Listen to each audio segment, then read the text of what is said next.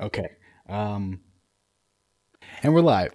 I was looking for the, the thing. Hello and welcome to another episode of Loose Cannon. This week we are pausing that, muting that. I, I was actually watching a stream the other day, so I, had a little bit of sound overlap there, probably for just a half second. So this week we are talking about the Shattered Suns lore book, which is um, a fun one when you know how to read it, and we'll we'll get into that. Uh, so have you have you done the raid? No, no, no So I. I haven't done it yet. No, I've been watching it a lot, and Mhm. I, I definitely have seen what what to expect. I probably won't tackle it for a while. Oh yeah. You just uh do you just not have like uh people on when you're on or Well, my like I said, you know, my wife and I play mostly together, so it's going to Mhm. take us grinding a little bit more before we're even close to getting in there. I think. Really? Uh, yeah, I don't. I mean, we haven't finished some of the main stuff, so we're still like under leveled and and grinding out. Oh wow. See, this is the problem with casuals. Mhm. Um, you know, it's it takes a lot longer to get to the point where you can actually be raid where uh, ready. hmm You know, like we're not even exotic uh, quest mission ready. the Oh uh, what uh Vox Vox Obscura? Yes, That yeah. thing is brutal though. That's that's not even like a comparable because of the timer on it. The timer just makes it so hard. Mm. And actually I think that's a higher I'm almost positive you need to be higher for the Vox Obscura quest. Oh, do you? Okay, I don't 'Cause I- know. if I remember All I know is that every time we go into any uh, encounter, we're always like, you know, five or ten under, Mhm, and it's just everything's really hard. But once we come out of the en- encounter, we're we're definitely leveled up to go on to the next thing. But it takes a while. I mean, this one is long. This this season, Yeah. I mean, there's a lot. I can understand why it took people three, four, five days, you know, the hardcores out there to actually be ready or done with everything. hmm Because you get through the main campaign and the and the story missions, um, but then there's tons of stuff to do still. I mean, just and and then on top of that, you've got the the psyops. We do those, so Mhm. it's like, you know, I'm trying to digest the lore and trying to do a little bit of everything. Plus, we're we're just, you know, wanted to experience what Gambit was like, wanted to try the new Crucible, wanted to, you know, so it's just like ah, there's a lot. Yeah. Yeah, I get you. So if you're an omni gamer or a casual, you know, you've got to go through a lot before you can even get into the next thing. hmm Well, I, I hope you get into the raid soon because it is it is probably my favorite raid. like there, It looks like there way. there are aspects that like it, it could be better if things, but like it's just so fun. Yeah.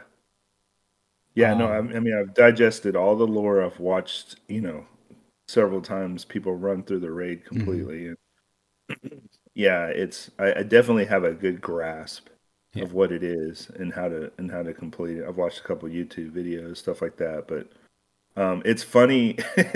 it's funny this time around.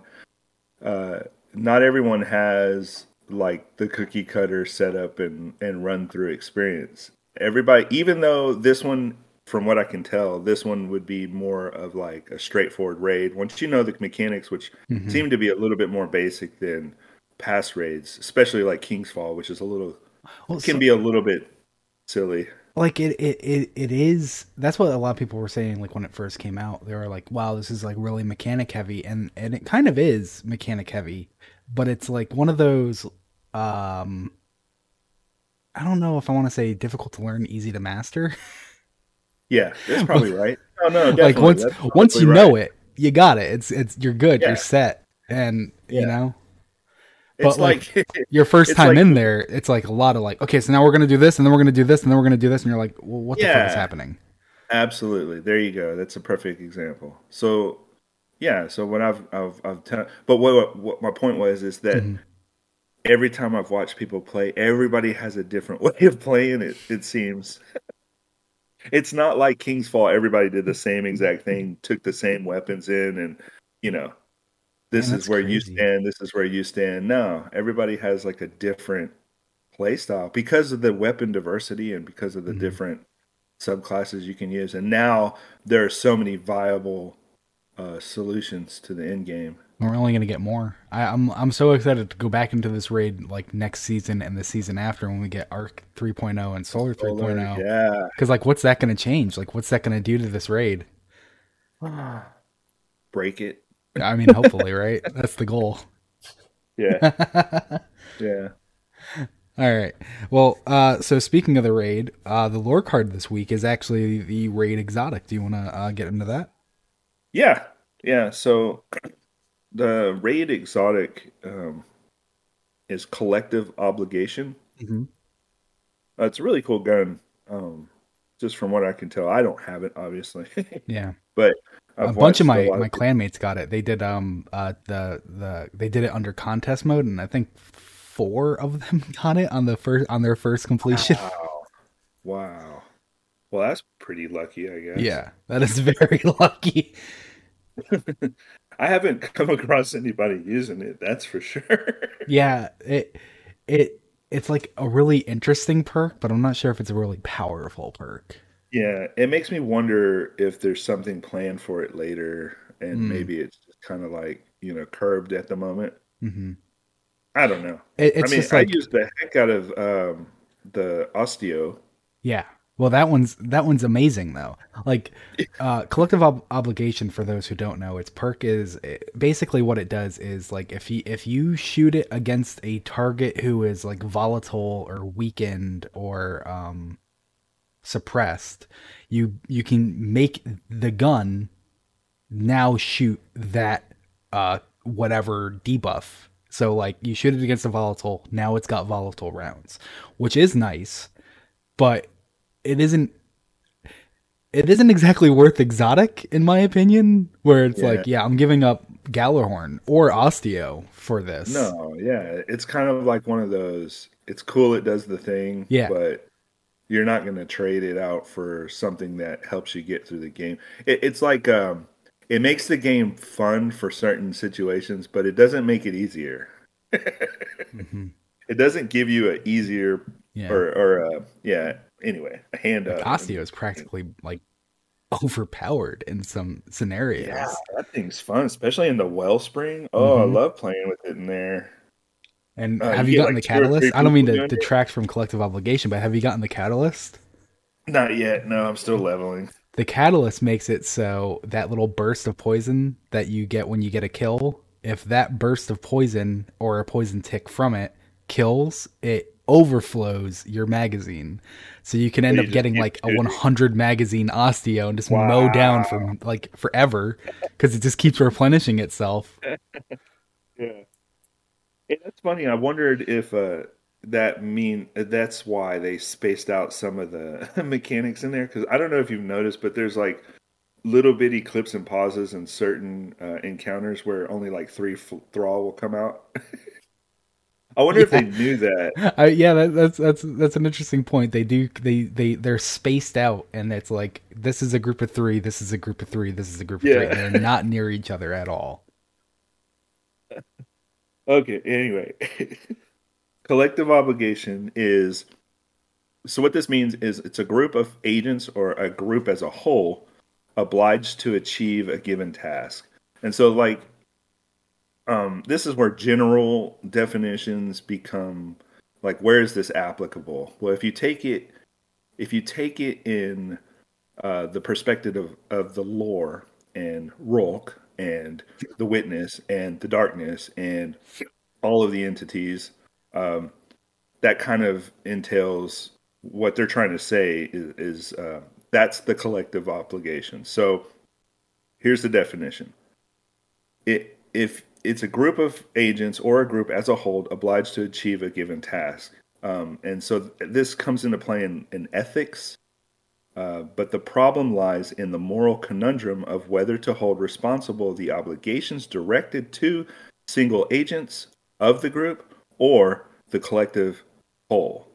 So, a collective obligation is an obligation directed at a group of agents so that the group as a whole is obliged to achieve a given task. If the group does not have a hierarchical structure nor do they have an institutionalized representative agent, then it is argued that each individual must be analyzed individually. So, this comes into play with, like, say, for instance, you're at an office and you have a team of 10 people tasked with a specific uh, job or, you know, like, uh, um, you know, an obligation that all of you guys must commit to and fulfill. Well, now, so let's say a non decides to, you know, half-ass it, and he's only going to do like ten percent of the work, right? That sounds like me. And then, yeah, and then the group is now um, held accountable for their their their failures to meet that obligation, right? Well, is is Anon responsible for that? Is the leader of the group responsible, or is the whole group as a whole responsible? And so this is kind of one of those things where technically you can't just apply um, the failure to one specific entity, or can you? You know, this is where like responsibility and accountability come into place in a lot of things in life, just everywhere.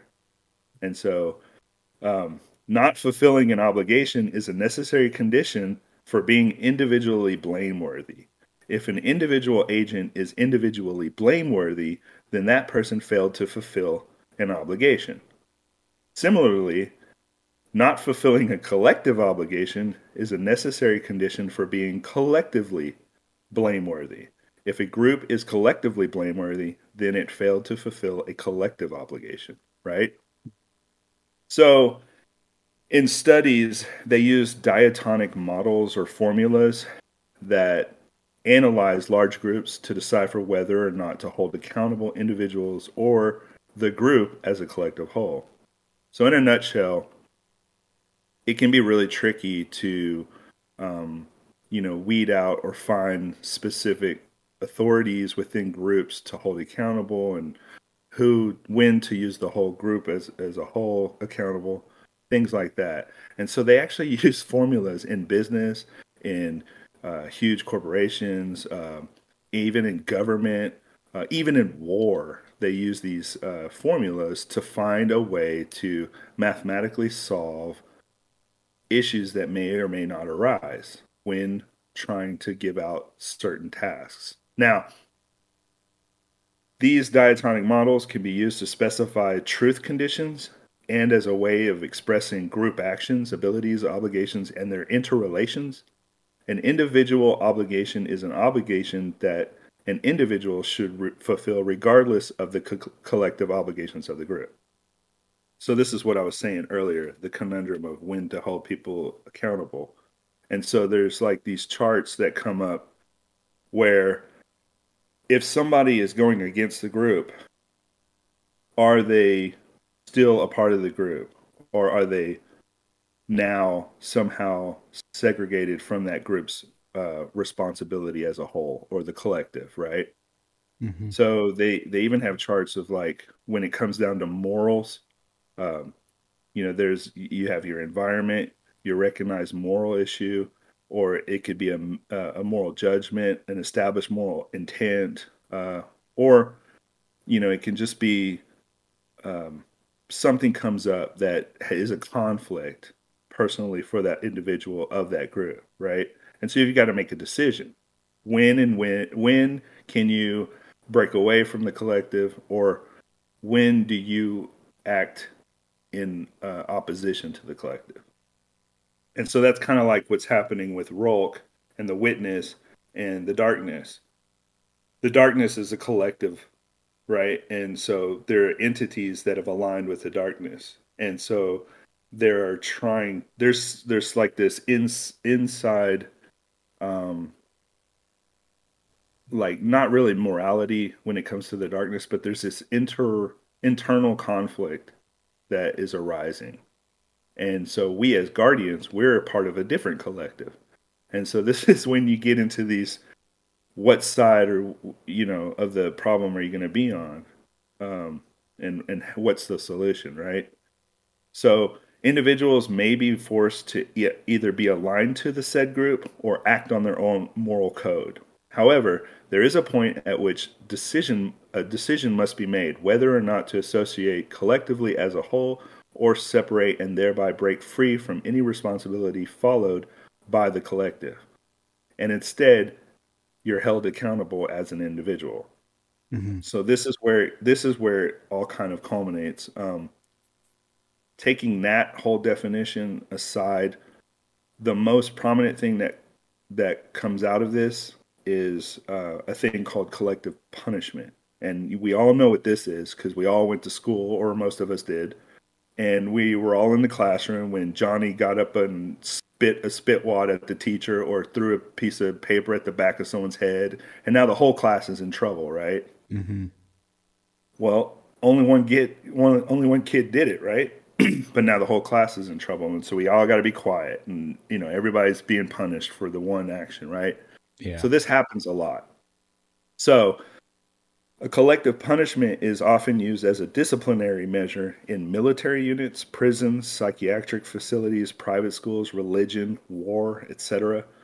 But the effectiveness and severity of this disciplinary measure may vary greatly, and it often breeds distrust and isolation among their members. And so I thought it was important to bring that up because there's something which we're going to dive into later, but Savathun and Rhulk had a mm-hmm. little moment, and uh, and there was a period of uh, of uh, like collective punishment, basically, and uh, and it bred isolation. I wonder if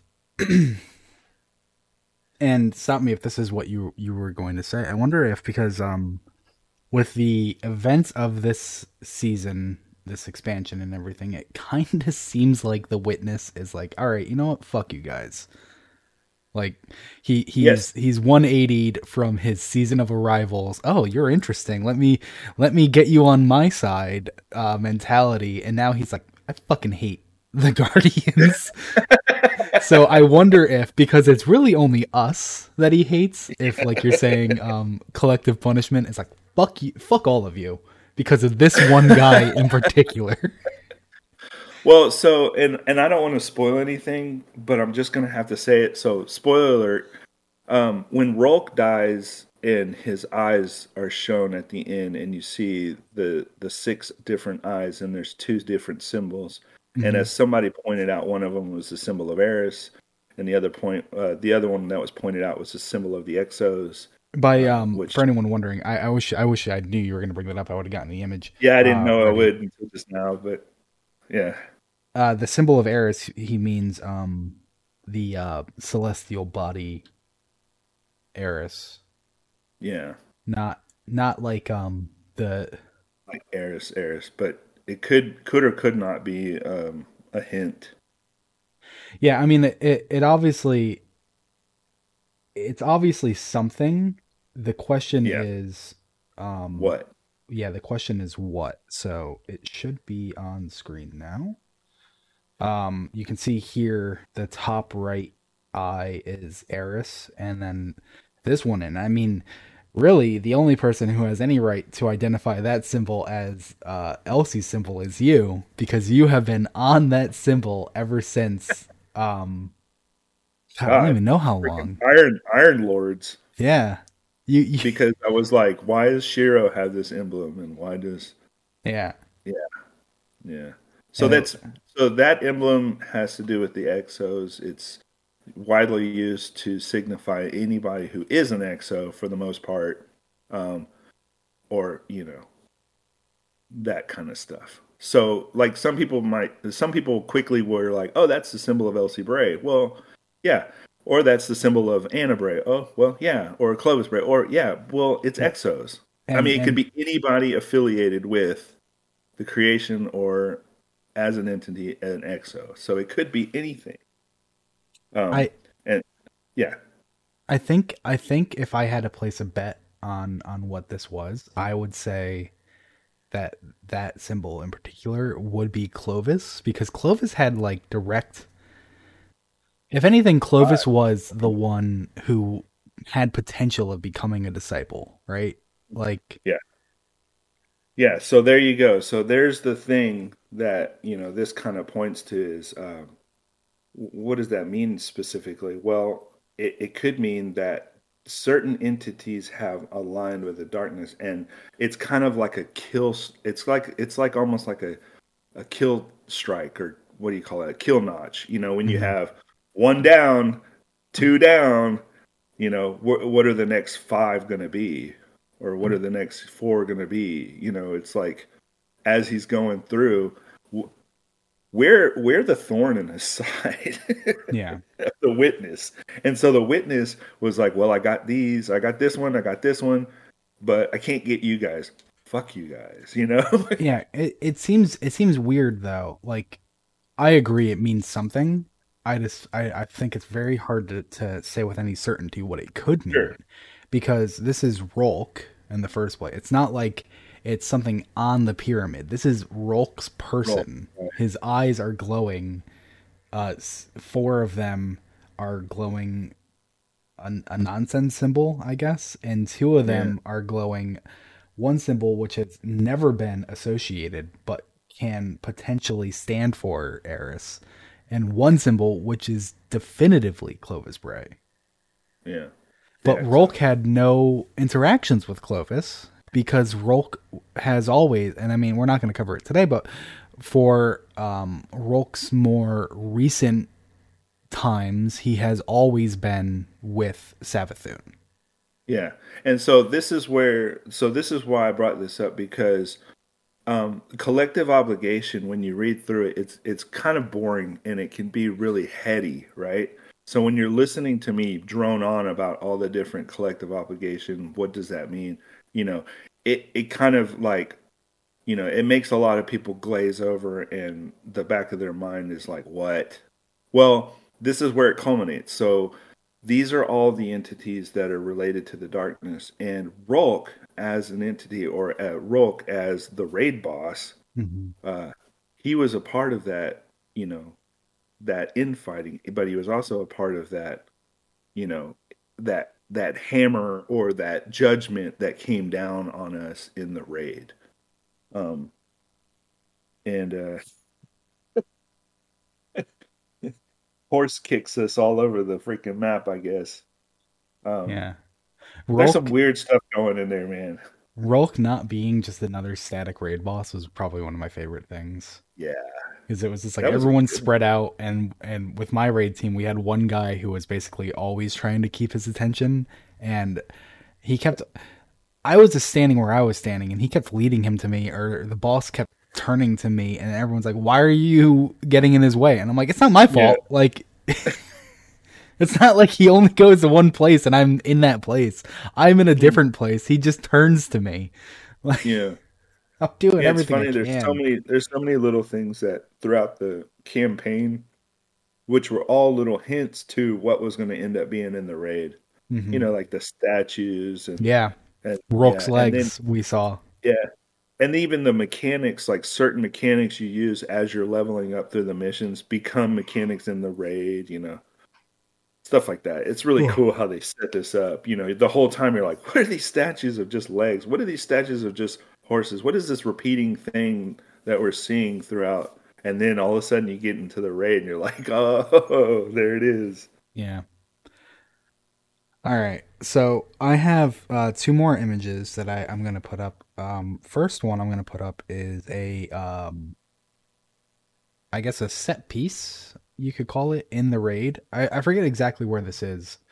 Um, but this also vaguely um, not vaguely. This is also basically what the lore book cover is. Specifically, the um the color wheel on the top, and then yeah. the uh, symbol on the right with what looks like a glaive going through it.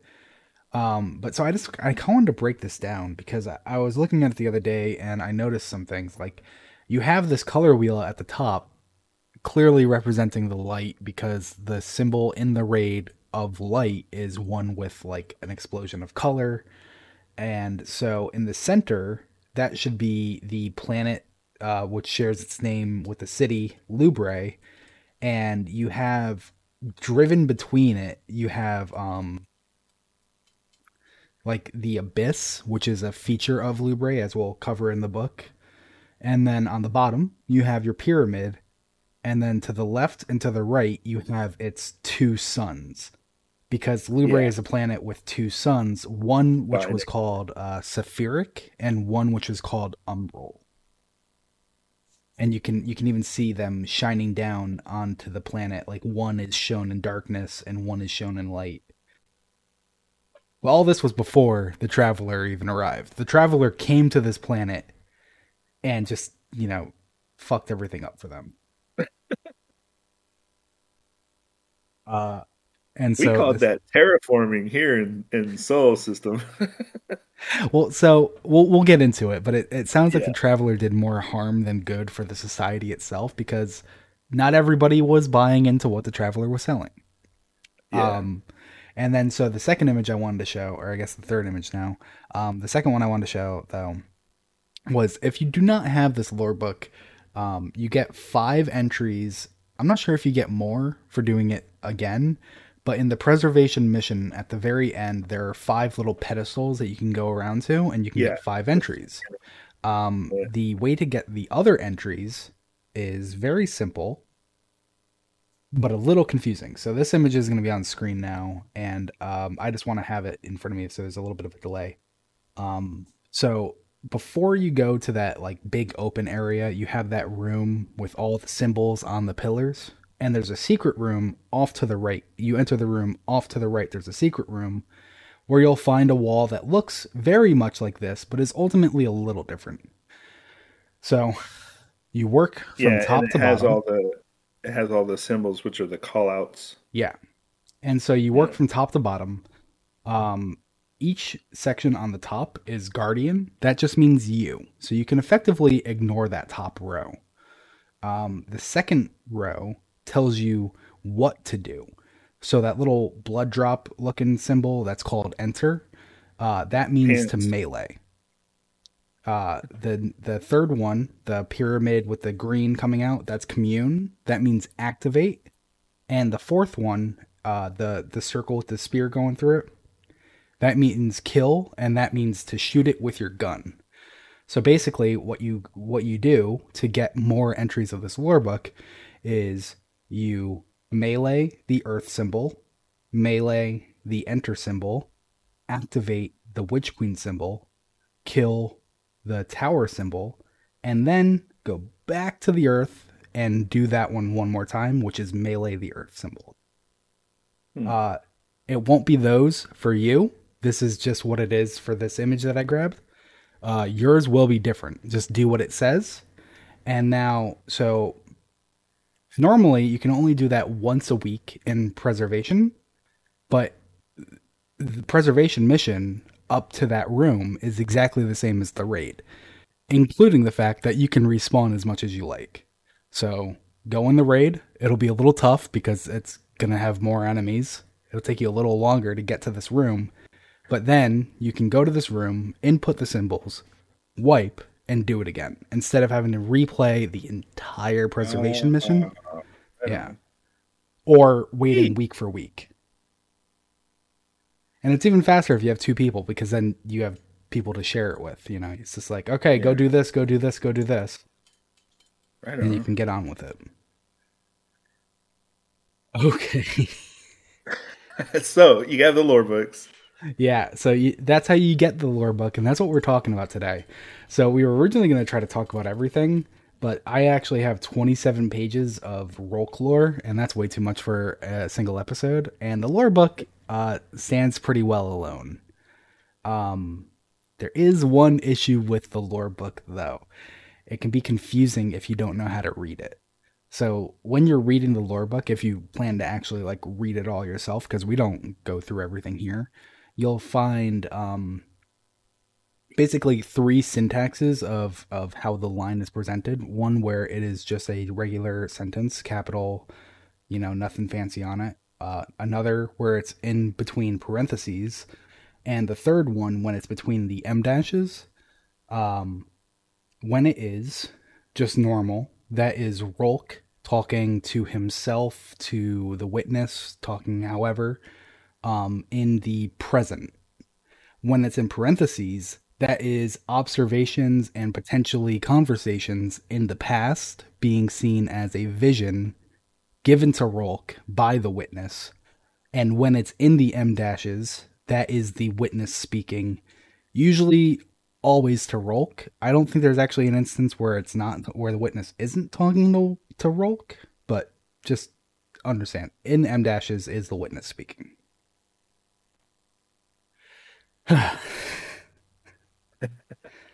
So sorry, that was a lot, but I feel it's important to know how how to read this because it, when I yeah. first it'll read it'll it, save you a lot of time. Yeah, Yeah. if you're reading it. Because I when I first read it, I was like, "What the fuck?" I was just like, "I have no idea what the hell they're talking about. I don't know what the heck is going on." I mean, mm-hmm. I finally understood, but I still didn't have a key grasp as to what was going on when they were talking. So this will save you a lot of time if you're if you're reading it for the first time to know like what's going on. You know, it's kind of like one of those things where you wish they would have like put a little key somewhere in the Mhm. lore. and and those uh past visions that you get they're not in order either it's not like he goes all the way back to the beginning and he's remembering forward they kind of jump around uh Yeah. like for example it starts out with him saying what have i done and then past vision noise noise noise noise noise noise and then he says fear how mothers did sadness. It fathers come hate to children. This sorrow forgive displeasure me. And then the vision of chaos Lubrae convulses the sky shatters. And so like that's the end of what's actually happening. But then he goes back to the beginning of what's happening like his his whole his whole journey.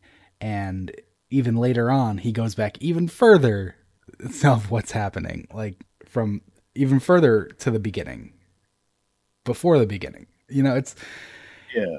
it, it is a lot um to handle it is a little confusing so now that we're here uh let's let's let's talk about it right Yeah, dive into it. so What happened? So as I said, the lore book is all about uh, Rhulk being given visions. He's he Lubrae has been destroyed uh, by him. You don't know how it's been destroyed yet, but you you can basically understand that Rhulk is speaking with the witness, and the witness is um, giving him visions of his past. And um, so you know, the first one, it's like he he says, um, "Our city, an abyss surrounds. Lubrain made infinite, or just empty, divides silently, conquers. Uh, ignorant contentment, love. I was cared for. My clan safety, dual fire in the sky, blue light, salvation, dark light, death. Safety, my clan, my family."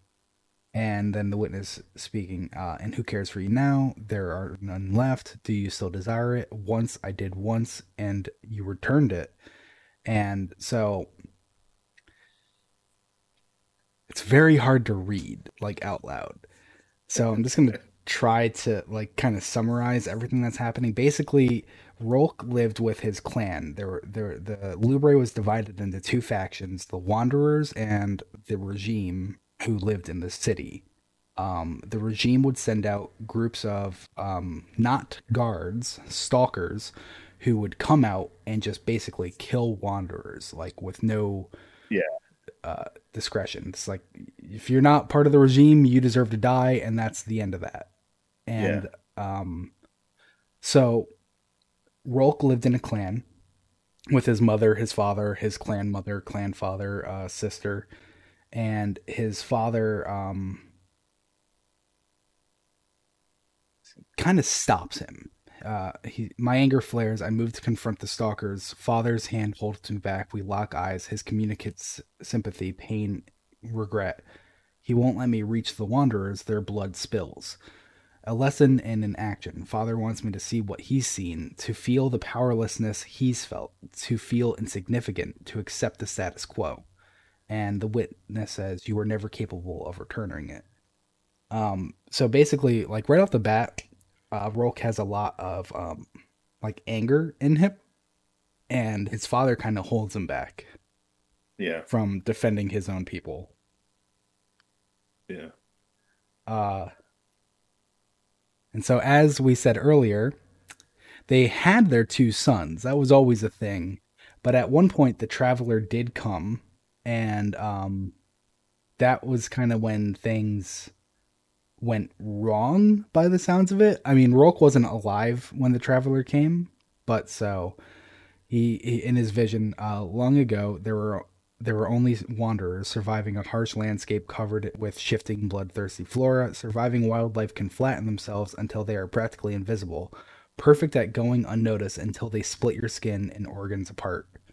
We are divided, split by a shimmering orb that appeared briefly in our sky as it as if having two suns isn't already crowded enough. And uh, the witness is saying, What of this shimmering orb? And Rhulk replies, It was before my time. It came, we evolved, it left. Left us with a mess. Those who believed in good progress, those who didn't. Those who believed in the city, dwelled in the city, controlled it, filled it with only light of the sapphiric sun, and endless days to keep the horrors of night away revealing the horrors among us. They pushed progress for the sake of the few, while the rest of us took our chances under the alternating suns. Um, so this is kind of like a unique uh, issue. Normally, when we think of the Traveler, we think of all the good it does, but this one did not in right. that way. Yeah, he made a mess when he got to their area where they were kind of living in this yin and yang environment, which yeah. is just back and, and everyone was. It wasn't just like yeah. some people were. Yeah, the whole thing was. Uh, so, so Rhulk, so Rhulk being born under Daddy who holds him back, and then feeling this, you know, this um, sense of well, my protectors can't act because mm-hmm. they're held bound, like they're bound by whatever it is, and it's you know a lot of it has to do with fear and evolution and not being able to arise to the occasion of when to you know sacrifice oneself to to the to the change that is necessary. And i'm trying to be real careful not to use good or bad because that has nothing to do with it. This is mm-hmm. like survival. Yeah. And and it's not even in the next entry in um endangered you actually kind of get to see that when Rhulk finally does say this is enough, I'm defending my people. Like I'm not it's not like he's he he wants to kill anyone. It's yeah. that they're killing literally his family and he's just like yeah. I just want to stop them from killing my family. Yeah. And so he does. And uh basically he he starts killing them. Uh, I am covered in red. It's all I see. It spills out of these stalkers like an endless crim- crimson wave as I face them. Their valuables and instruments instruments become mine. A glaive of my own, a sapphic converter. Father is carried off, not killed, not yet anyway. Not many of us are left. Mother and the others look at me with concern, not for my injuries, but for those who suffered at my hands. And then of course the witness is like they disrespected your power. Like, oh, I gotta I gotta get in there. I gotta yeah. I gotta curate uh, what I want from you. Yeah. Uh, and you know, Rhulk replies they were they were weak, and the witness says, and yet you still saved them when you could, which it's like, yeah, you weren't wrong. You were right to yeah. save them, you know, and that's that's how it starts. Yeah uh, the stalkers attack us. Sorry, go ahead. No, I was just saying the witness is always like in the back of his mind, like, look how benevolent you are. Look, look how you mercy, you're merciful, and look how you just save those that need the saving. And it's you're, it's good. Yes, yes, good. Yeah. Keep going. but see, and that's how it, that's what I mean though. That's how it starts. He's saying they disrespected your power, and, and then when yeah. Rhulk says that they were weak, he the witness says uh, and yet you saved them when you could. And that's what it says now. But later on it's like oh their weakness made you weak. Like you can't allow their weakness to exist you know? It, his right. tune shifts a bit when Rhulk goes a little further down. Um yeah. and so um he wants Rhulk wants to protect his people but they uh they they're kind of scared of him now and th- i think it's a little bit justified later on because yeah. uh he sees another vision. I'm a boy. I hold the furry little yacht in my hand. It wriggles before pulling it apart. It separates from its skin with ease. What is this worthless, pointless thing? And uh, this worthless, pointless thing, it dies so er- unceremoniously. Did it ever matter at all? The children who weep for their lost pet. Uh, the children weep for their lost pet, but I feel powerful. I feel. And uh, Mother and the others look at me with concern, not for my injuries, but for those who suffered at my hands. They are right to do so. Tearing their bodies to pieces brought only joy. What am I? And serial the, killer. Well, so so Rhulk says, "I'm a monster. I knew it then. I know it now." And the witness is like, "You're not a monster. You're a savior." like, really gotta gotta get in his head. Really fuck with him. Yeah, double down on that. Yeah. And so, um, Rhulk was effectively exiled because of because of that. He was he was seen as a liability. Yeah. And um I I don't think that's unfair to be completely honest. But you know that that that what what does that do? That only compounded the issue. I mean it did. You're absolutely right. It's it's it's one of those things where it's like we kind of saw it um last week with Saladin's uh, cutscene from the psyops. Yeah, he saves that little girl and yeah. kills the bad guys, and then he goes back to the city and the or the village, and the village is destroyed, and it turns out that little girl was a bad guy all along. you know that's perfect. Like, like that's like a little. uh yeah, that's perfect. I, I never, I didn't even think about the parallelism with those two. Like they, they're really good about making uh, parallel stories in game that kind of like tell you tell you a summary or synopsis what's happening in, on, on the bigger picture story arc. It's kind of mm-hmm. like what they did.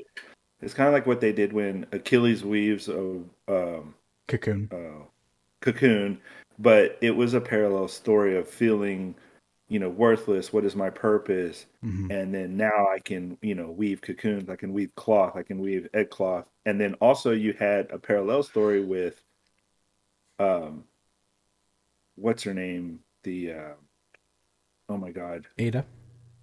Uh, Ada one, yeah, feeling worthless. What is mm-hmm. my duty now that you know I no longer am a forge or forge for weapons and stuff? What do I do? Well, now I can make this cloth and spin and weave this stuff. So Bungie loves to do parallel stories in game. So this, very much just like you pointed out, is similar to that whole oh, I saved you, but you became the monster and I you know, when when when and where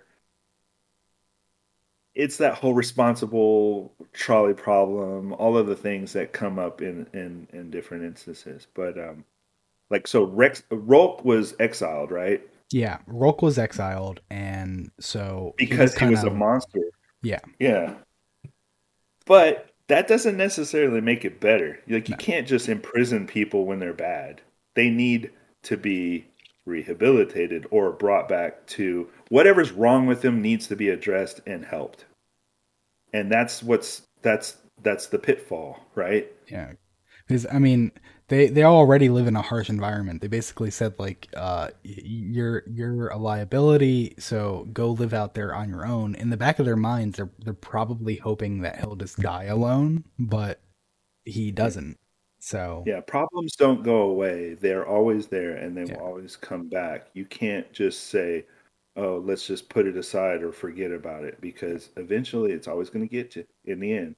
And Rhulk was that problem, mm-hmm. that thing. There was something wrong with him that needed help, and ultimately the monster came back. And I mean, all of this, you know, all of this happened with seemingly, at the very least, without the witness's influence. It wasn't until the very end that the witness actually came in. It was like yeah. he was he was very not there, not present, maybe observing from afar, uh, seeing what Rhulk could do before deciding to step in. Uh, yeah. But you know, uh, yeah. So Rhulk was exiled, and so they every umbral sun, basically the sun that shone darkness, which so fucking people might remember a while ago. How many like that was like months ago, wasn't it? Which the uh, darkness through Pri- prism that you brought up. oh yeah, that that was forever ago. It was Yeah. like two years ago. It was not year two years half ago. Yeah, it feels like it. Well, actually, you know, I know how to. Uh, uh, uh, Yeah, we had this discussion about light through a prism, and then you and I were discussing about well, is there an is there an opposite to that? And and and yes, there is. In science, there is a dark prism. There is a there is the reverse of a prism, which scatters light, and so you have the different colors that come out of the prism. That's what we were analyzing. Like, what is representative of the light as far as energies and you know that stuff and then what would be representative of the dark that was before we got stasis mhm. so yeah that was a while ago uh, yeah, it was two years ago. Um, yeah Well, no, it was like a year and a half ago. But yeah, it, it was before Beyond Light, uh, because uh, then the winnower said, "Now you may speak of the deep, the beautiful final color. You will be the king of the colors, Yeah. and you will learn all the secrets of your destiny." Oh wait, no, that's just something I was memeing. Um, I forgot why what made us fucking think of that. it was uh we were talking i think we were talking about a weapon um that had to do with like prisms and light but then we were trying to like analyze what is going to be what we were trying to understand what was going to end up being the dark, darkness subclasses hmm as as if we were like relating them to what is the opposite of the light subclasses. Because you had you had the three different colors of the spectrums of light three basic colors of the spectrums of light when cast through a prism. So white all colors together is the white light you see. And then cast through a prism a triangle a prism you get a scattering right and so you get the three colors that are basically present on your tv screen when you're watching tv those are the light colors that make up all the colors. I'm trying to not make this crazy, but it's too late. Loose cannon. Here we go. So, arc is blue, solar is orangey red, and purpley, you know, magenta. Right? Those are the three Yeah. colors cast through the light spectrum. So we were trying to figure out, well, is there is there an opposite? Can you cast dark through a light prism? Yes, in science, there very much is. And so that's where we analyzed that. And we were trying to come up with, well, what would be the opposite? And so you just get the scatterings are completely different. And where they bleed to make true dark, you get different colors. You get the green. You get some weird other color. I, I can't remember right now, but um, Yeah. That's when we were talking about like the Hyvy Hyveness and We were talking about. Uh, we must have been talking about someone named uh, Goethe. Goethe. Yes, goeth That's the yeah, that's the uh the well respected uh you know fundamental guy that wrote the thing about it basically. Yeah, because I, I have this here. Uh, unlike his contemporaries, goethe didn't see darkness as an absence of light, but rather as polar to and interacting with light. Color resulted from this interaction of light and shadow. For goethe light is the simplest, most undivided, most homogeneous being that we know. Confronting it is the darkness, which is so crazily like identical to the the the destiny pitch. Yeah. Y- You're absolutely right. Yeah, that's that's that's definitely where we were going with that. Yeah, um so I I I I, I try so hard not to go too heady with this stuff, but but um basically, you know, philosophers and scientists of of yore, you know, the old uh, guys back back when would often try to come up with um, rationalizations and proofs of reality as to why things exist and why things are the way they are. And so Goethe was onto something. Um, he was very much trying to explain, you know, the fundamentals of light and Mhm. the origin of uh, those things. And so his postulation was that to go against light is like darkness, basically. Mhm. All I remember is that, and it, it's it's so funny that we that we have this is that I found a GIF of dark shown through a prism, and I tweeted about it after talking about it. Like, uh, we have light shown through a prism, and then also dark shown through a prism, and then with this raid, we have, and I'll put it back up. We have this this color wheel, and then this dark color wheel, and you know, it's.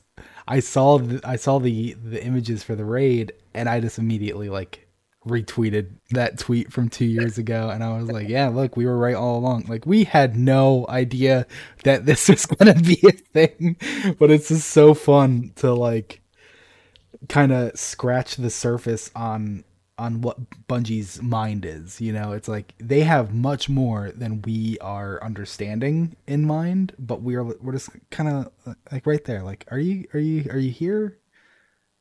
Yeah, yeah, absolutely. Well, Goth, Goth, um, Goth. The cool thing about Goth and why we were onto something is because when you think about like light um, as a whole, when you so this all relates to the theory of colors. I'm not going to get into because they'll kill everybody trying to listen to this podcast. Um, but in a nutshell, you have your your standard RGBs, you know, Mhm. your red, green, blue, and then you have your um, oh, what is it? The cyan, magenta, uh, Yellow. and yellow. Yeah, and so those those are, uh, if I can remember correctly from art, those are your subtractive and additive uh, ways of mixing colors, right? Mhm. And so what you see when you're painting a painting, you're seeing the color that is visible. Uh, the rest are absorbed by the environment. So this is where it kind of gets heady. So you're not seeing all the colors that make up the material that you're using. You're only seeing the one that is reflected back to your eye that your brain can make sense of. Okay? And so just like a prism uh, when you take focused light and spread it through a prism, it comes out and and flays into the different colors. All right? Mhm. But if you assimilate if you simulate them back together, their nexus points, those three colors on both sides of either light or dark, those nexus points will make true white or true dark, true light or true black. That's the the point of it. So where they blend, you also get what could be representative of the the three subclasses and now we have a fourth, you know. So it's it's just interesting to think of color and light theory as being a part of the whole uh, you know light versus dark because a prism triangular shape darkness right they come in pyramid shapes light the the representative of the light would be the traveler a round shape which is often depicted as like your center light your focus light Your Anyway. color wheel. Your color wheel. Yeah exactly.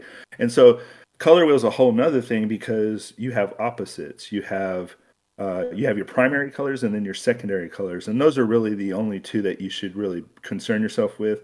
And everywhere your primary colors have an opposite. So like purple's opposite would be yellow all right? Blue's opposite would be um green Orange. uh, orange. And then yeah exactly. And then your opposite of red would be green so where they blend, you get hues, hues of color. Yeah, just interesting. Yeah. So Uh, they get all these, they get all these uh, inspirations from real world stuff. so then, um, to go back to the book, uh, Rhulk was basically cast out of his clan because he was a liability. He was too dangerous to have, and he's got this glaive now that he got from the regime, and uh, he's decided to name it Relic's Ward. Uh, Relic is being uh, his father's name, and he plans on avenging, if not saving, his father. Not holding back, not being afraid to uh, kill the regime, you know? And that doesn't last long because uh, as he's walking out under uh, an umbral sun, uh, he finds his father hanging out with some stalkers of the regime. And uh, and now, as you stand before me, draped in the insignias of the very regime that took you, I am confident that you have no answers. As you call your fellow stalkers to overwhelm me, to bind me, to carry me into the dense, unending city of Lubrae, I am confident that you are a coward. As you testify at my trial that I should not be put to death for what the regime claims are immeasurable crimes, but should instead serve alongside the stalkers, alongside you, killing wanderers, annihilating clans, I am confident that you are an opportunist. What about Mother, our clan? What about down with the regime? What about biding our time? Or is this another lesson in inaction and sparing ourselves from the absolute worst so that we can barely live, barely survive? I am confident, Father, you will die by my hand. Yeah. And so yeah, because he, he's, he's going against the the his inaction or his impotence to act is uh, going against what you know Rhulk yeah. is feeling. Like is Rhulk is very anti-regime, and he thought his father was anti-regime, despite having like inaction, a sense of inaction, and oh look but, at that! His father got kidnapped by the regime and decided to join up and start killing the people yeah. he used to be. And so, sadly, his father, um, you know, probably from his perspective, is doing what he thinks he can do to protect his family. You know, because he has a responsibility as as as as the family hierarch that is in charge of keeping them safe and alive and surviving. And so he's doing what's immediately, or what he is, what he thinks is best in his mind. But yeah. Rhulk sees it as weakness and ultimately doom. Because I mean, which with Relic, he's not completely wrong. with Relic being a stalker, that does mean that he has to kill other wanderers. But as yeah. we see with when he encounters his own son, instead of killing his son, he's like, "All right, let's bring him into the city, put him on trial, and he's safe. He's with me. I protected my yeah. son." Yeah. So and, there was an ulterior motive. Yeah. Uh, and then we move on and uh, so Rhulk values the regime's honesty, even if they're brutal. They've always been upfront about it. And as we just saw, he now hates his father for his lies and his weakness. So yeah. Rhulk has basically become a stalker, and it's like, okay, they they the regime is like, yeah, go go kill people. You have a bloodlust, and we're gonna we're gonna feed that to you. And the witness is capitalizing on what they're learning about Rhulk, valuing honesty, even if it's honesty of I'm not a good person. Like we're yeah. doing bad things.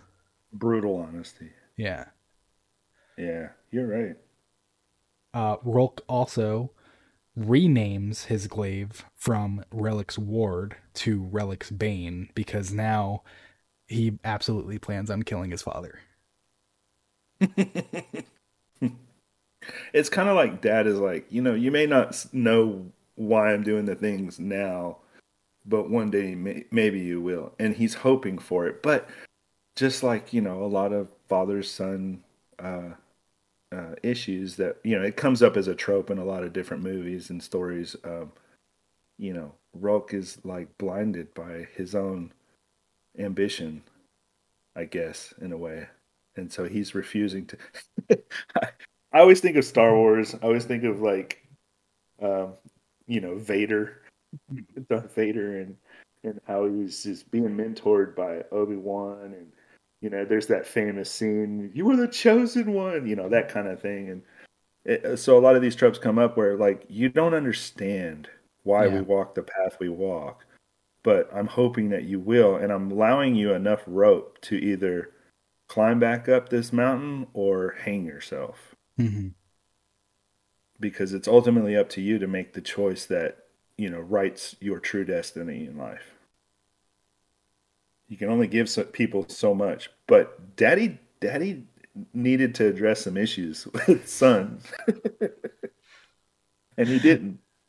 Yeah. That entry actually ends with um Rhulk kind of uh seeing the good that the regime offers as well. Rhulk is very malleable. Uh, the city mm-hmm. may be overcrowded, the laws may be strict, the few may have all the power, but at least we're not out there trying fruitlessly to survive. At least we're not out there scared, cold, and alone, wondering if we'll live to see the next rise of either sun. Yeah. Uh, Rhulk then tries to kill his father, and uh, uh, he said he he has a vision of how dare you stand before me now and confess your disloyalty to the regime? How dare you lie to me again? You may have overwhelmed me this time escaped my grasp but i am coming for you. I will end this.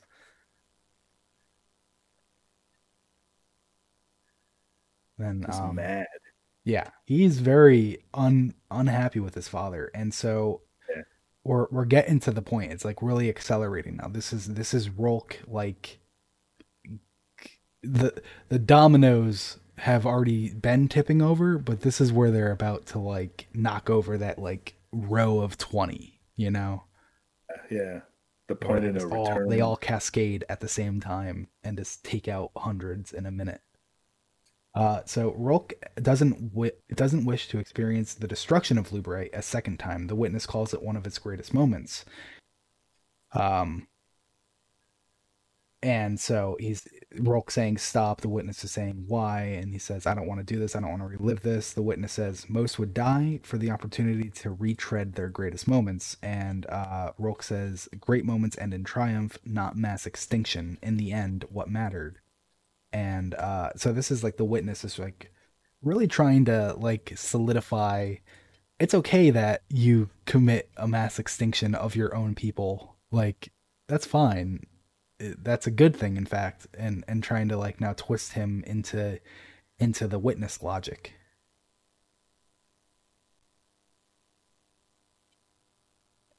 And um so the witness is saying things like um the end. No no we are so very far from the end. You are not ready for a taste of true glory. You may not yet be familiar with the concept of metamorphosis but we assure you you are experiencing it right now. You were once free to roam your little box but lacked wings to fly out of it and so you grew them the little larva that you were wrapped in a cocoon. Now you need only to cut yourself from it but to do so you must leave behind that which made you weak retaining only that which makes you strong and Rhulk saying like, "But my world," and then seeing visions of it being shattered, and the witness says, "Recreated here for you." And now Rhulk is getting a vision of it reformed all around him, and the witness says, "Every painstaking detail," and Rhulk seeing the suns, the abyss, the the regime, all of Lubrae, and the witness says, "Every painful memory," and Rolk is seeing his clan, his family, Kloa, clan leader, uh, Kisa, Kisa clan mother, Kita, sister, Vruna, mother, relic, father, their heads in his hands. Like these are all visions just like flashing by. Technically, and this is what we said earlier, the visions don't run linear. These visions happen at the very end. We're still kind of in the middle of where the vision timeline is supposed to be. And that's why this can get confusing. And the witness uh, caps it off by saying, Love for them made you weak.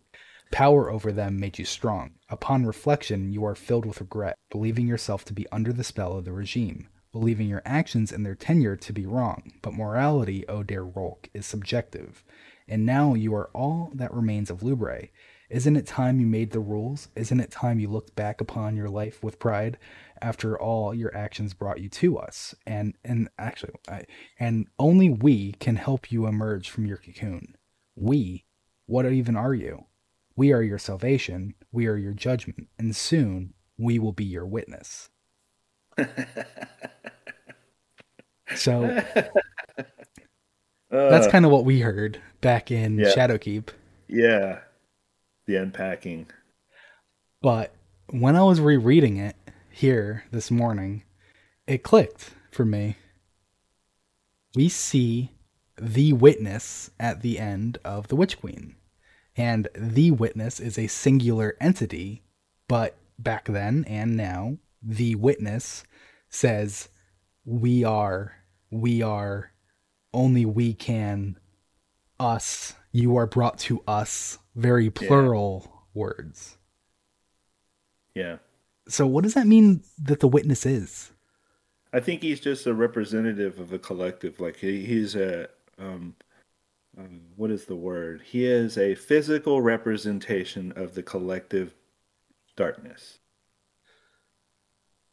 So, um, I mean, think about like his like the imagery of the witness and all the heads coming out of his smoky brain and you know the the formless the formless mass that he's been described as and Mhm. then you know just uh, yeah So let me uh, tell you something that you might not have seen. Uh, uh, I think it was two weeks ago now in the Ishtar Discord. Someone actually said they think that the witness is basically a homunculi formed of an entire civilization of people, and that's the heads Ooh, flowing out of his head. And Yeah. so here's the real uh, kicker with that. Remember back in uh, the Presage mission, yeah the debuff that we would get was called uh, egregor. yeah Egregor is an occult concept representing a distinct non-physical entity that rel that arises from a collective group of people. So yeah yeah sure is it, it kind of Okay. flows with this idea that though the witness is a singular entity, they're actually many entities in one. Kind of like, and I, I, I had an example, but I can't think of it now. well the the homunculi is a kind of a good one um No, like an example from a media where it was like oh a single body hosting, like Venom. There we go. There's a good one for you. oh yeah the symbiote Yeah. Venom is not a Venom Venom is a singular entity of many entities. yeah like two the the symbiote and the uh host. Yeah. so like yeah. Yeah i guess um well in a nutshell i guess you could describe the hive that way too. Or or even the vex are kind of like the vex are more like that. The vex are just not removed though. Like they don't have like they're all just one mind They're the not. hive are more like the Vex are minds. not one mind. but they're they're divided from one central uh thing does that make sense I don't think that they are. vex vex vex aren't vex aren't derived of V- the Vex anyway are. i don't want to go down that rabbit hole it's kind of like it's kind of like the hive have their worm and they share that that that thing with the worm god. And the worm god is at the uh, entity. However the processes in the mind and the formatting doesn't all trickle down from one. They're all pretty much responsible for their own um uh, existence. And whether or not they can survive is up to themselves.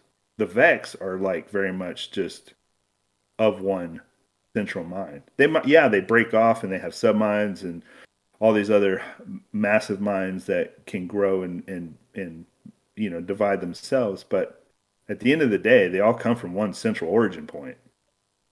Unlike the hive, which shared their bodies with the the the worm, the worm pack, and the it all trickled down from the the worm gods which them themselves were divided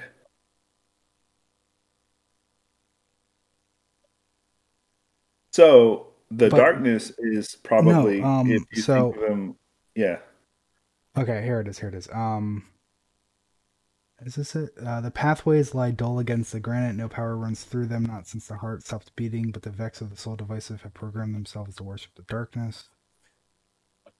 Uh, or somewhere still always happening. Damn it! This is gonna. this is gonna bug me. There, are, the Vex. The Vex are a collective group of individuals who are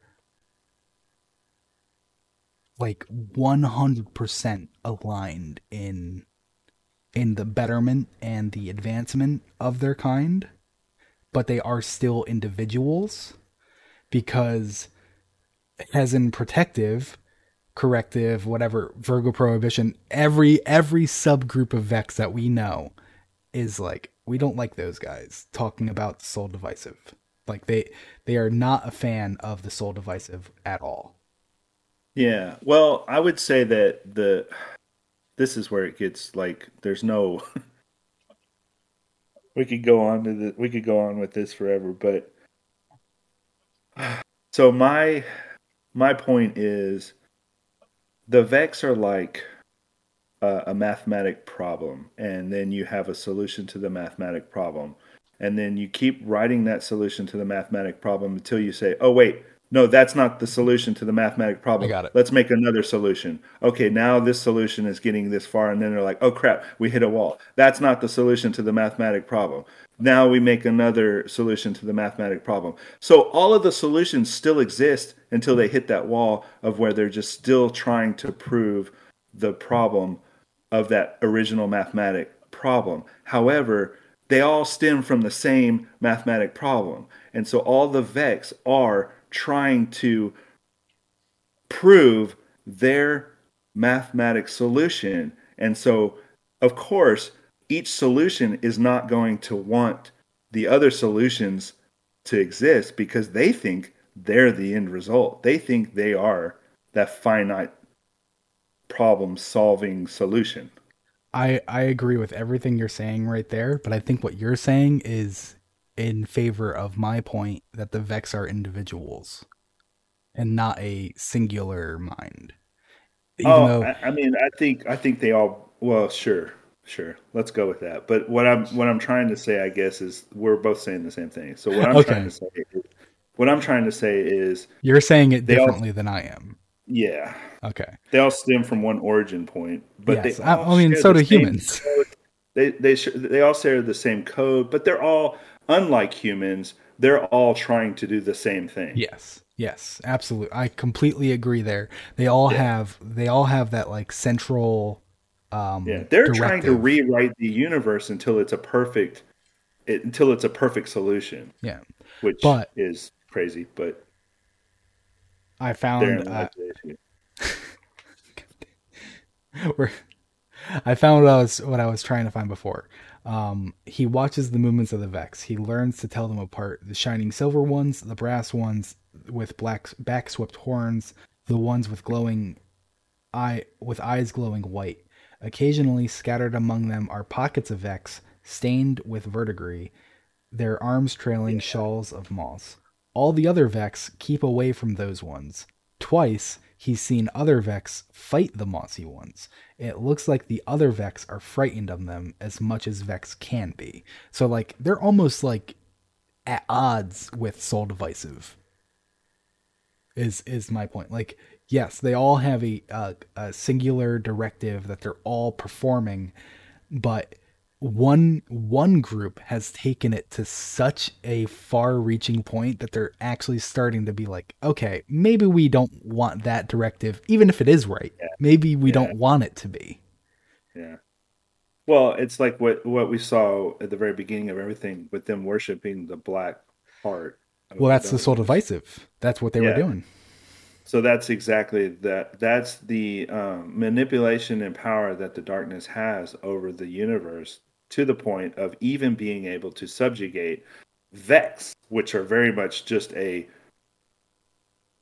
yeah. you would almost see you would almost see the Vex as like just, you know, just indiscriminately soulless, you know, mechanic, mechan, ma, ma, machiniforms that just want to terraform everything into the perfect shape that is their um, you know, thing.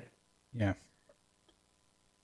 so that's that's what's wild about the darkness is how powerful it is to even even the most like basic uh, vessel can be manipulated and used by the darkness to the most complex and you know i mean we as guardians are are just i guess the biggest um problem for the universe to solve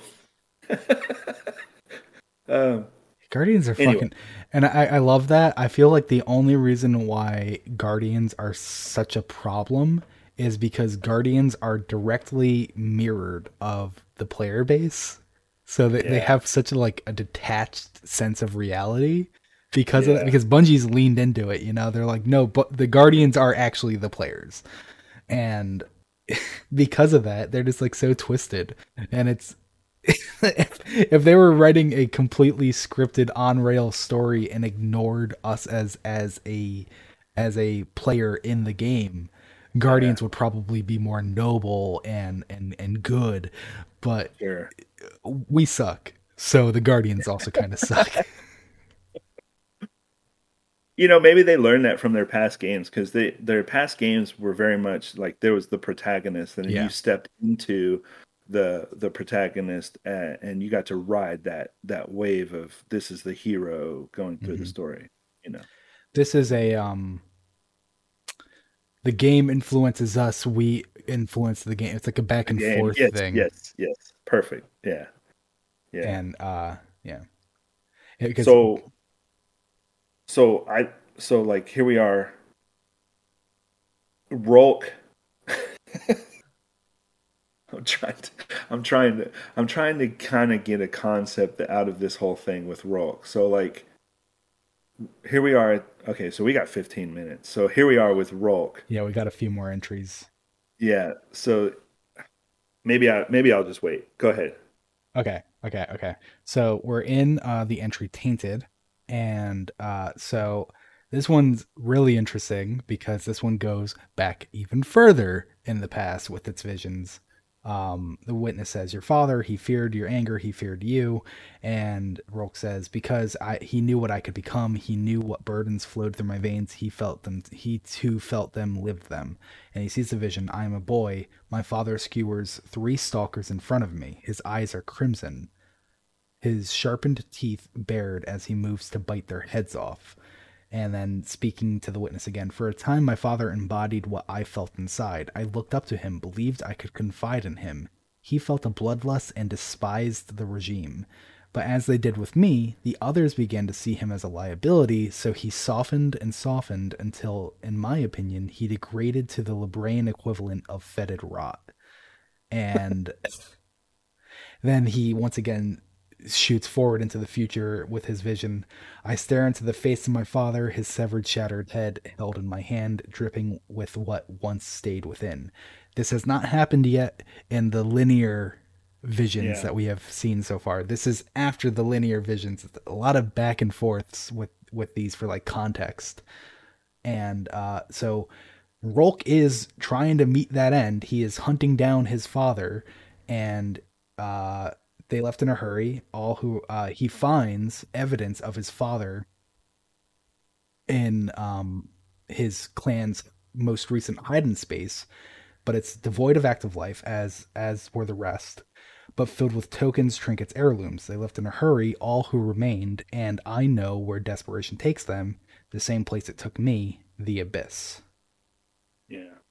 And so as as I said earlier with um uh the big banner image, you kind of you can kind of see, at least I think that's what it's supposed to be, a uh, representation of the abyss going through what Lubrae would be.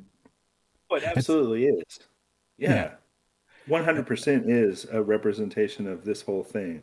Yeah, and it's also actually a, a pretty uh, interesting nod to the raid itself because that first encounter is a you have a dark side and you have a light side, as if you have the Sapphiric Sun and the Umbral Sun. You have a dark and a light. You don't have, you know, it. It's interesting. Um, You know, and this and this whole this whole um this whole struggle with Rhulk and his dad, it's kind of like it's almost like um what do they say when the children suffer the bad things their parents do, you know? Mhm. Oh, the sins of the father, that's what it is. Um, which is also a uh, a weapon this season, but unrelated to Rhulk. yeah, father's sins. No, I'm pretty sure it's Sins of the Father. Is it sins? I thought it was father's sins. Oh, But maybe yeah, I'm same wrong. thing. Same thing. I mean, it is. But yeah, so like it, it's kind of like this burden that he is um he is holding because of daddy. Yeah. And and so he's hunting down his dad. He goes to the abyss. It's it's this big artificial crack in Lubrae separating the desired from the undesired, a crevice devoid of all but a strand of concrete to connect the halves. And so he gets there, he finds his father, and not only his father, but he finds his mother, his sister, the the survivors of his clan, and they're all saying, "Oh, we're so sorry for exiling you." And his father apologizes for everything and for the furious yeah. example he set, and for his inaction, and he just yeah. wants everyone to be happy and comfortable, and and they're just all they're all trying to to make him not kill them. yeah, and I don't exactly know what happens, but he says, and perhaps my tumble into the abyssal chasm is the result of my overwhelming catharsis, or perhaps it is the cause of naivete. Their faces grow smaller as I plunge deeper, but I can still make out their expressions. No longer do any of them, the adults, the children, no longer do they show regret or pain or sorrow. Their faces show relief.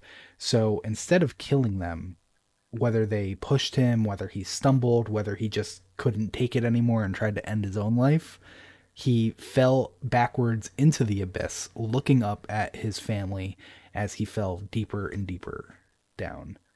So this is where this is where um, like prose and words kind of leave it up to you to decide what um, specifically is happening in this. Is this is this take. more?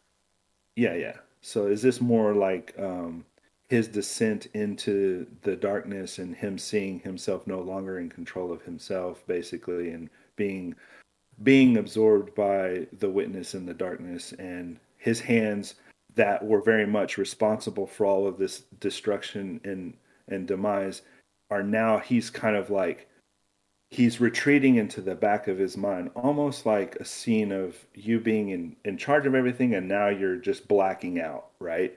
And you're becoming what the witness wanted you to become. So this descent into the abyss is very representative representative of his descent into the new form that he is, the Rhulk that we see today, the the baddie bad guy. And uh, that's actually like cemented in the first couple lines here where Rhulk says i should have died and the witness says and yet it was there in the darkness of the abyss that you became truly alive and so this is where the witness actually steps in in the past so uh, in his vision i lie amongst the swamp of and rock and ruin the abyss is not unending after all the wrathful sounds of unchecked nature draw close. Down here it is dark, and in the dark they thrive. I am broken. And then the witness comes in, and now you are unbroken. And Rhulk mm-hmm. says, I am unbroken. I see your luster, disarming the beasts who dared to approach, their flesh melting in your presence. And the witness says, And we see yours. I rise, broken and then unbroken. What is this thing that grants life? We are opportunity, and I am ruin. And what am I meant to do? Ruin.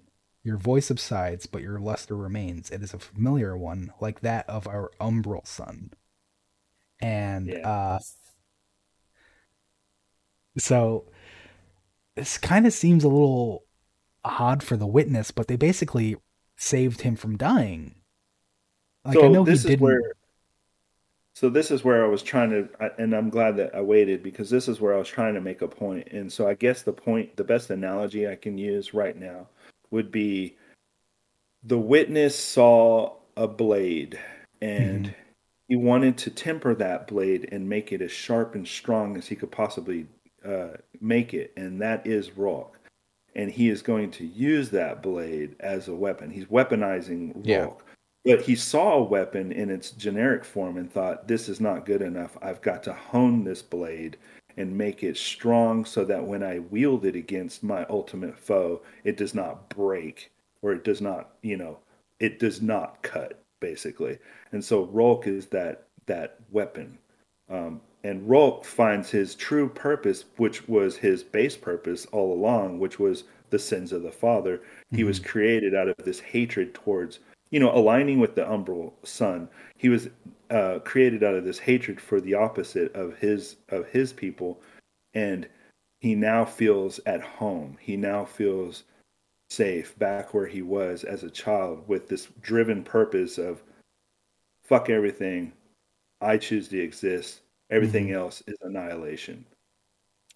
And everything else is annihilation because yeah. we're all uh and actually I'm going to touch on this again but the darkness uh, fixes his his glaive was broken too, and the and the witness yeah. fixes it. And we'll we'll try to jump back at that at the very end. We'll just finish out this last entry.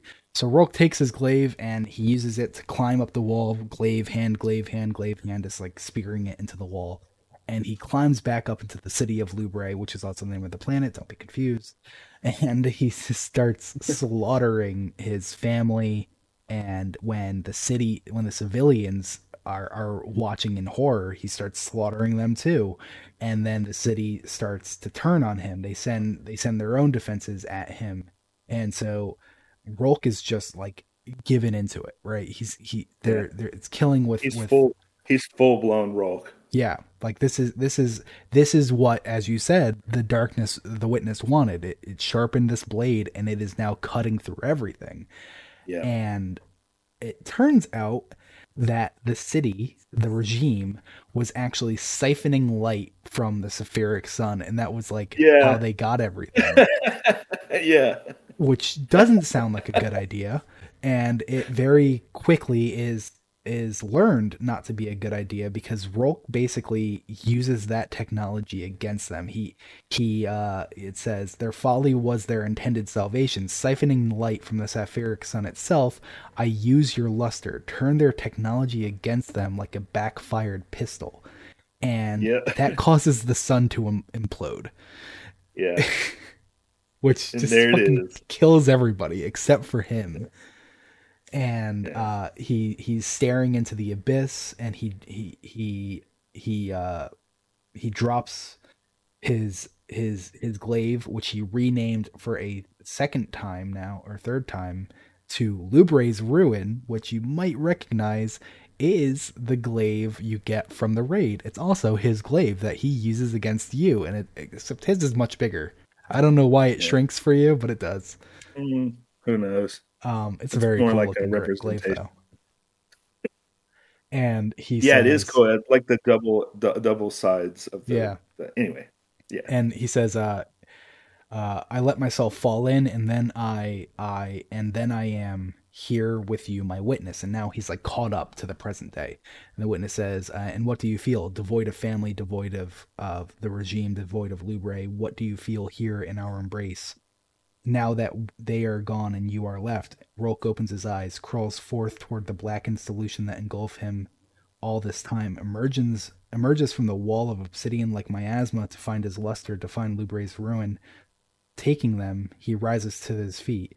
What do you feel, my child? Relief. So the witness this is this might not be the witness's first disciple, but it's the first one that we I mean, obviously it's the first one that we know because he is the first disciple that yeah. we know, but like this is this has taken place so long ago that it's even before the hive. So right. he he's potentially the first the first disciple. And so, like I said, really quick, I wanted I wanted to squeeze this in here at the end. Uh, I think we talked about it last week about how the relic on Mars, which is a an artifact of darkness, has been used to kind of like rewind time and potentially it could it could be like the third energy being like a temporal yeah. power. So, Rhulk fell into this abyss. He should have died and he was broken and the witness basically just says and now you are unbroken and then he looks over at his glaive and he's like my glaive is broken. And the witness is like and now your glaive is unbroken. It just it feel it really feels like they're trying to build up that the darkness has this kind of like time power. And i i don't know. Sure. I mean it makes sense to me. But yeah rereading i'm really glad that we did this book because rereading it learning how to read it properly and um yeah it just it this is such a good book the raid was so great i'm so excited about it having there was so much lore about this raid we don't normally get yeah. it like this you know and this is only half of what we have because next week on our next episode on the 27th march 27th we're going to be talking about the raid armor because each armor has its own set of lore. So that's 15 more entries. Can't wait to dive into that. That's going to yeah. be fun. And then after the raid armor, you also have the Imperious Sun Shell and the collective obligation lore entries. Yep. If you're looking for the reading order of all of this, you start with Shattered Sun, and then you move on to the Hunter armor set, going from helmet, gloves, chest piece, boots, class item, just like it is on your character. And then, uh, so Hunter, Titan, Warlock, Ghost Shell, Collective Obligation. That is the chronological in order reading. If nice. you can't wait. nice. That's going to be it for us this week. Yeah. Oh, that was oh, a great one though. Yeah, no, I was I was really excited for this one. Like when I was when I was making writing up these notes, I was just like, okay, this this this needs to be two episodes. There's too much here. I, I thought I can't, I can't believe for half a second I thought that we were actually going to be able to squeeze it all in one. well, there we are. We so, did it. We did it. Uh, thank you for watching and thank you for listening. If you came in late, etc., blah, blah, blah, you want to find out more about us, you can go to at Loose Cannon Show on Twitter. The show will be put out in an audio format, uploaded onto YouTube uh, shortly later today. It'll, um, I mean, that's, that's basically it. You know the gist by now. well, not exactly two episodes. Someone just said two episodes in chat. We're not doing back to back episodes. We're doing another episode in two weeks, just like normal. Yeah. It's it's still only one episode, so sorry about that. But um, we we will be there continuing this awesome Rhulk talk. And holy shit, like not just Rhulk, but the worm gods are gonna be touched in here. Like that's that's a that's a big one for me. That's a that's a big holy shit for me. Big stuff. All right. That's it for Bye. us. Bye, everybody.